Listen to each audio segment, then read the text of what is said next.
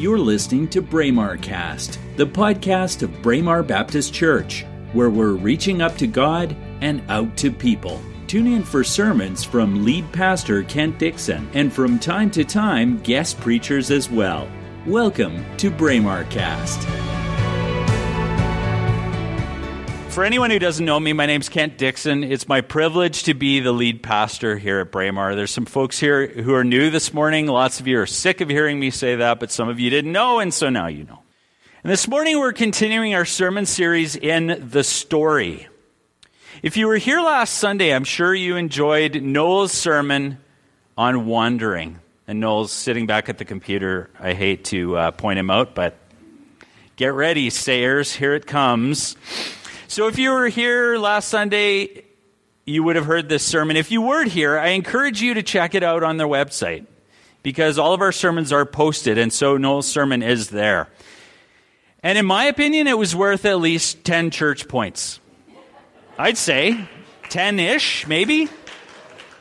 I don't know, maybe 20. Now I'm going to go 20. Is that fair? I'll go 20. And you know what? I loved how Noel unpacked the idea of mindset and attitude. If you remember that, you might be smiling and nodding. He also highlighted for us the fact that God has no interest in simply having better informed Christians. God is looking for better prepared Christians. Do you remember hearing that? Noel encouraged us to seek to be people who are by nature graceful, grateful, who seek God and his kingdom first. He encouraged us to be both humble and teachable. Sheesh, you know, the more I think about it, I think it's maybe worth more points than that. But he gave out a lot of church points, and I don't think that's fair. There were a lot. He was just throwing them around. But I guess when the pastor's away, that's what happens, right? It's just anarchy. Have you ever come face to face with an overwhelming challenge that scared you to death?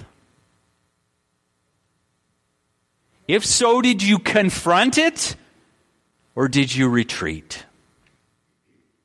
I came much closer to a bear than I would have liked when I hiked ahead of a larger group a few summers ago. It was all family, and they still joke about, all of a sudden Kent disappeared, and next thing we knew, he was up at the top of the mountain, and the next thing, I was just done hiking, and I wanted to get it done. And I ended up on a trail, probably from here to the stairs. Everybody can turn and look. From here to the stairs, I came around a bend, and I looked down this path, and there was a bear on the path. So I didn't run, and it must be like experiencing a great white shark in the ocean. This bear appeared out of nowhere. It was completely silent. It stopped, sniffed a bit, kept going into the trees, silent. And I thought, yikes. That was scary. So I came much closer to that bear than I would have liked. But fortunately, that story didn't have a more grisly ending. I mean, I'll wait. But it definitely was a Kodiak moment. So this morning as we continue our series in the story, our sermon is titled, The Battle Begins. Oh, I didn't leave the module. Thank you, Pastor. The battle begins. And so, as we find in the story at this point, Israel is facing an overwhelming challenge. It's now 600 years since God made that initial promise to Abraham, that he would make him a great nation. And the children of Israel are ready to advance into the promised land. But there's a big problem. There are wicked people already living in the land, and among those people are some literal giants. Can you picture what it would be like to encounter a giant as they are described in Scripture? Personally, I seem to encounter giants all the time. That's being vertically challenged. But do you know who Danny DeVito is, the actor? So Danny DeVito, I'm not comparing myself, I'm far taller than him. Danny DeVito is 5 feet tall. So now imagine him standing next to basketball legend Wilt Chamberlain. Have you heard of Wilt Chamberlain? He is 7 feet, 1 inch tall. 7'1". Danny DeVito, Wilt Chamberlain. So that's what the difference would seem like between a person of average height and a giant. And as you learned last week, Israel had spent the last 40 years on a road to nowhere.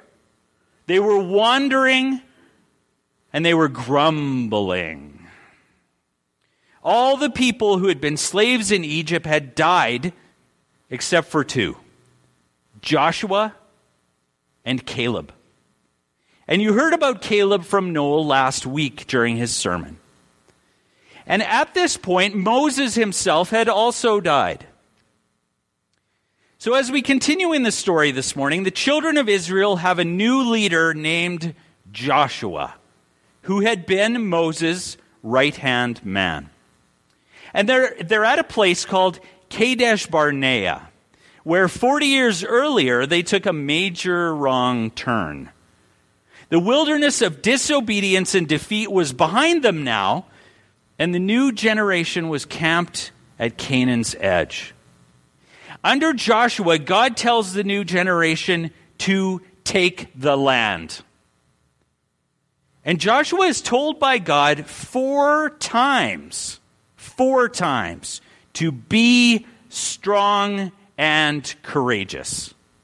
4 times. God is clear to Joshua that now is the time for courage. God begins by telling Joshua and the people 3 things that they need to be successful. This is not a 3-point sermon, so don't get excited. He tells them, first of all, that they must be people of the book, people of the Word of God. And the Bible says in Joshua 1, verse 8, let's read this together. Keep the book of the law always on your lips, meditate on it day and night, so that you may be careful to do everything written in it. The land of Canaan was a place of conquest and victory for Israel. When Israel obeyed, God faithfully delivered her enemies into their hands. But when they failed to trust him, they missed out on the fulfillment of those promises. Part of God's directive to Joshua and all his people was to be people of the book, people of God's word, people who honor God's word by obeying it. But then we come to Joshua 1, verse 7, and we read, "But the Israelites were unfaithful." We can read this together. Don't be afraid. "But the Israelites were unfaithful in regard to the devoted things. Achan, son of Carmi, son of Zimri, son of Zerah, the tribe of Judah, took some of them. So the Lord's anger burned against Israel." So why the list? Why the genealogy in there? Because God watches. God follows. In making his choice, his wrong choice, God recognizes the line from which this choice is made. So this little genealogy isn't just thrown in by chance. This shows you that God is aware of where this poor decision is coming from. And so because of the disobedience of one man who chose to ignore God's directive, Achan, as Scripture tells us, Joshua and his army lost a battle in a place called Ai. So when the Israelites lose that battle, Joshua is clearly confused and distraught. Because in following God's will, how could his people and his army have caused the great city of Jericho to fall? They followed God. They obeyed God. Jericho fell to the ground in a demonstration of God's power in response to the faithfulness of his people. And yet here they were at a relatively small place called Ai, where they experienced a total defeat. They faced this small city and were defeated. God is very clear to Joshua that his directive has been broken. And ultimately, when they do their homework, it is Achan who is found guilty of having broken God's command when he coveted and stole from the plunder taken from the city. Joshua was clear that that was not to be touched. He was clear that that was God's will. And yet Achan did what we often do and said, oh, no one will miss this. So you can read about Achan's punishment in chapter 7. I won't go into detail right now. And then early in chapter 8, after the people have repented, after they've turned back to obeying God, then the enemy city of Ai is destroyed. So God had revealed Achan's sin and called Joshua's attention to it. But then God forgave the sin, and the people were ultimately victorious when they reoriented. After that victory at Ai, we read in Joshua 8, 34 and 35, that Joshua restored the covenant between the people and God. Let's read this together. Afterward, Joshua read all the words of the law, the blessings and the curses, just as it was written in the book of the law. There was not a word of all that Moses had commanded that Joshua did not read to the whole assembly of Israel, including the women and children and the foreigners who lived among them. So not surprisingly, it was likely the 10 Commandments that were read to the people that day.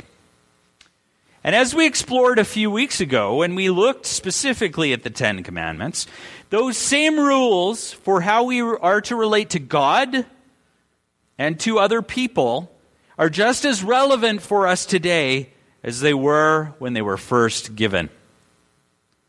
God also tells the people that to be successful, they are to be people of prayer. God talks to them and says, talk to me before we go into battle, and I will be up front. I will lead you. I will go before you. Could I have that next slide? Thank you. Are you a person of prayer? We're blessed in our country that we will quite likely never be called to go into a literal battle. Knock on pulpit. But do you ever pause to think about that? For the most part, we go about our lives in no significant danger. At least none that we can perceive in a tangible way. But do you recognize that a battle rages around us constantly? Do you recognize that? I once read a theologian who described that if we could see the battle that rages around us in the spirit realm all the time, it would quite literally possibly scare us to death. There is a battle. So if you believe in angels and demons, I hope you do, as literal beings that exist just as we do, then you must also recognize, as Scripture says over and over, that they are at war with one another. War, my friends. All the time.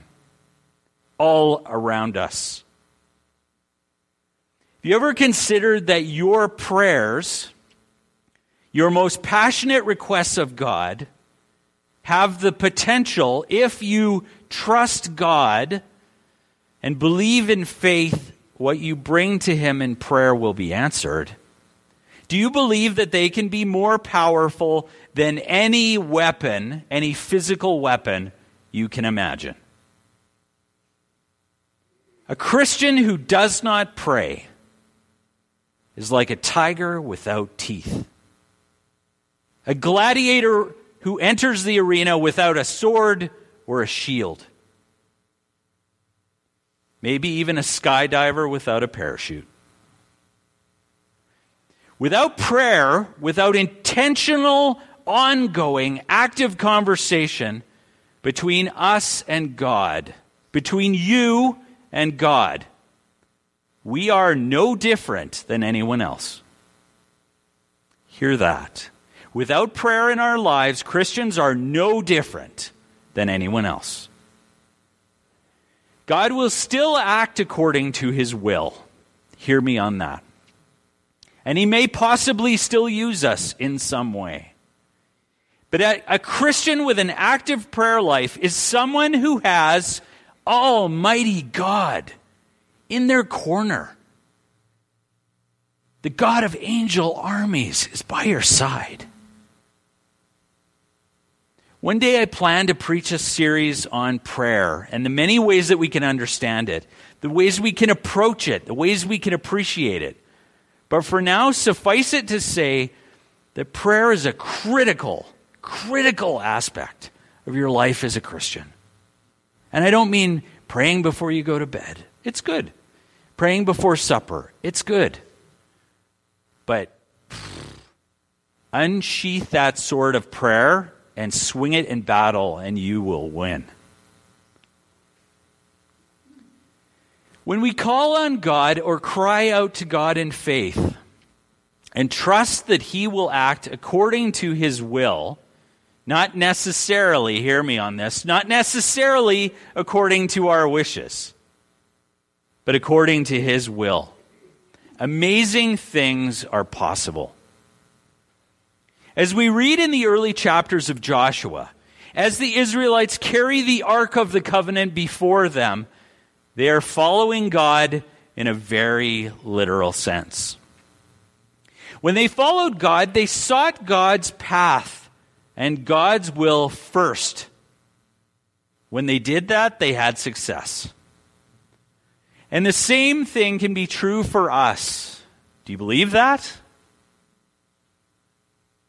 Because it's true. Another thing God told Joshua and the people that they needed to be successful was to be people who identify with God. We have another verse.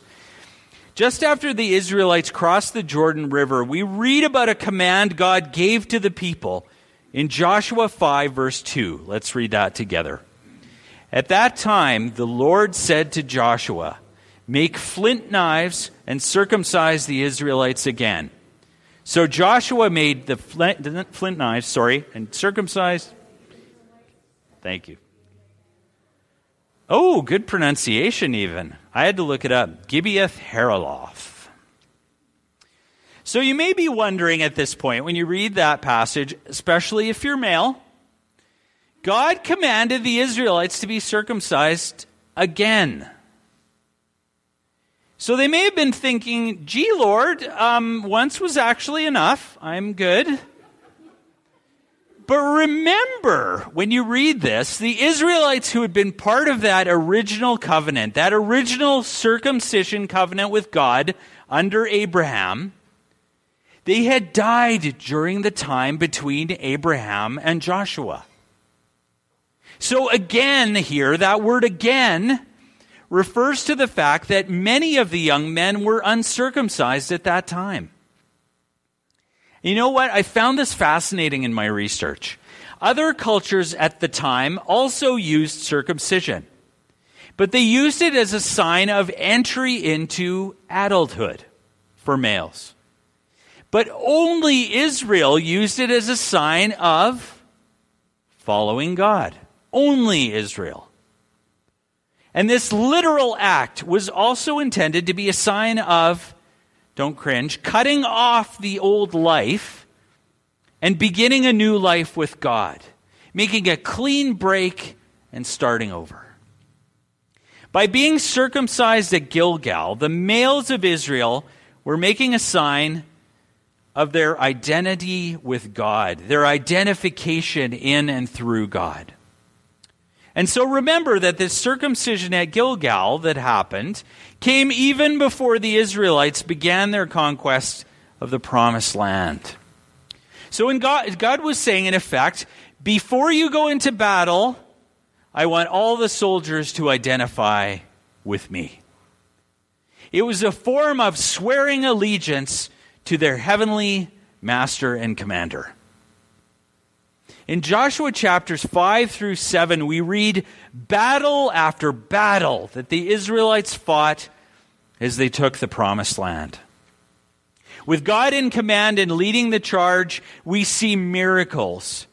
The Jordan River is dammed up, and the walls of the great city of Jericho crumble under God's mighty power. Miracle after miracle as the people seek and follow God. The Israelites defeated 5 Gibeonite kings, we read, and took cities in the south. And they defeated 14 more kings in the north. So by the time we reach Joshua 11:23, we learn that the Israelites had taken the entire land. Let's read that together. So Joshua took the entire land, just as the Lord had directed Moses, to Israel according to their tribal divisions. Then the land had rest from war. So if you read on in Joshua 12, that's homework if you like, you'll get the full list of kings that were defeated by the Israelites with God leading the way and Joshua as their earthly leader. If you look at that list in Scripture, there are 31 kings on that list. 31. Chapters 13 to 31 of the book of Joshua chronicle in detail then how Joshua took the spoils of the conquered land and divided them up among the tribes of Israel. So we see here that through Jacob's original blessing of his sons, do you remember that? Back in Genesis 49. And Moses' blessing of the 12 tribes of Israel in Deuteronomy 33, you see this? It's a story. The type of the land that each tribe would receive was already known. So as we look back in Genesis, as we look back in Deuteronomy, the plan was established there. That is, surprise, being carried out here. God's plan is at work. So why did God command Israel to take the promised land? Here we go back. Let's take a look back and see what the Bible says in Genesis 15, verse 16. Let's read this together. In the 4th generation, your descendants will come back here, for the sin of the Amorites has not yet reached its full measure. 4 generations from now, you'll be back. Pretty neat. The Amorites were one of the nations that lived in Canaan. And Canaan was the land that God had promised Abram, before the covenant where he became Abraham. God knew the people of this land would become more wicked and that they would need to be punished one day.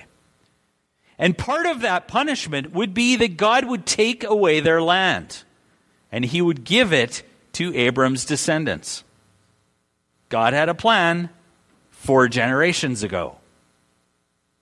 In his mercy, God was giving the Amorites plenty of time to repent. But he already knew they wouldn't. And at the right time, God knew already that they would have to be punished.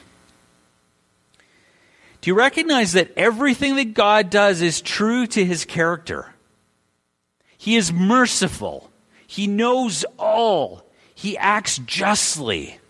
And above all, his timing is perfect. The people who lived in that land, Scripture describes it in more detail, but they practiced detestable idolatry. Be clear. Which included using prostitutes in worship, believe it or not, and sacrificing children to their gods. But even more important than all of that, God wanted to make himself known among the nations through the victories of his people. That's what God is about. At least 19 times in Scripture, God declares this to be his mission, to make himself known. And God told Abraham that through him, you'll remember this, all the nations of the world would be blessed. God wants all people to be in relationship with him. Gee, Pastor Kent, that's great. So what does that mean? What does that mean for us today? What does that mean for us right here and right now? My friends, are you a person, are we a church, who are people of the Word of God? Are we people of prayer? Have you as a person, or we as a church, identified with God in covenant through baptism? Friends, through Christ, it is no longer through circumcision that we identify with God and declare our allegiance to him, but through baptism. How are you as a person, how are we as a church taking this city for God? How are we making him known in our schools, in our workplaces, in our neighborhoods, our communities, the places where we serve or live alongside other people? Because you know what?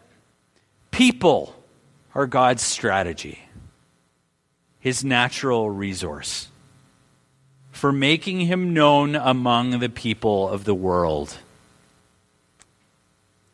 To put it bluntly, we are responsible for our communities and neighborhoods. God is calling us to care, calling us to action. For our neighborhoods, for our city. Because we are his, and they are also his. It's time for us, I believe, to make the courageous decision and rise to the challenge that God places before us. This challenge in our lives and in our church. You've been listening to BraemarCast, the podcast of Braemar Baptist Church. We hope you enjoyed this episode. Please subscribe to our podcast and share it with your friends. You can also visit our website at braemarbaptist.com. That's BraemarBaptist.com. God bless you.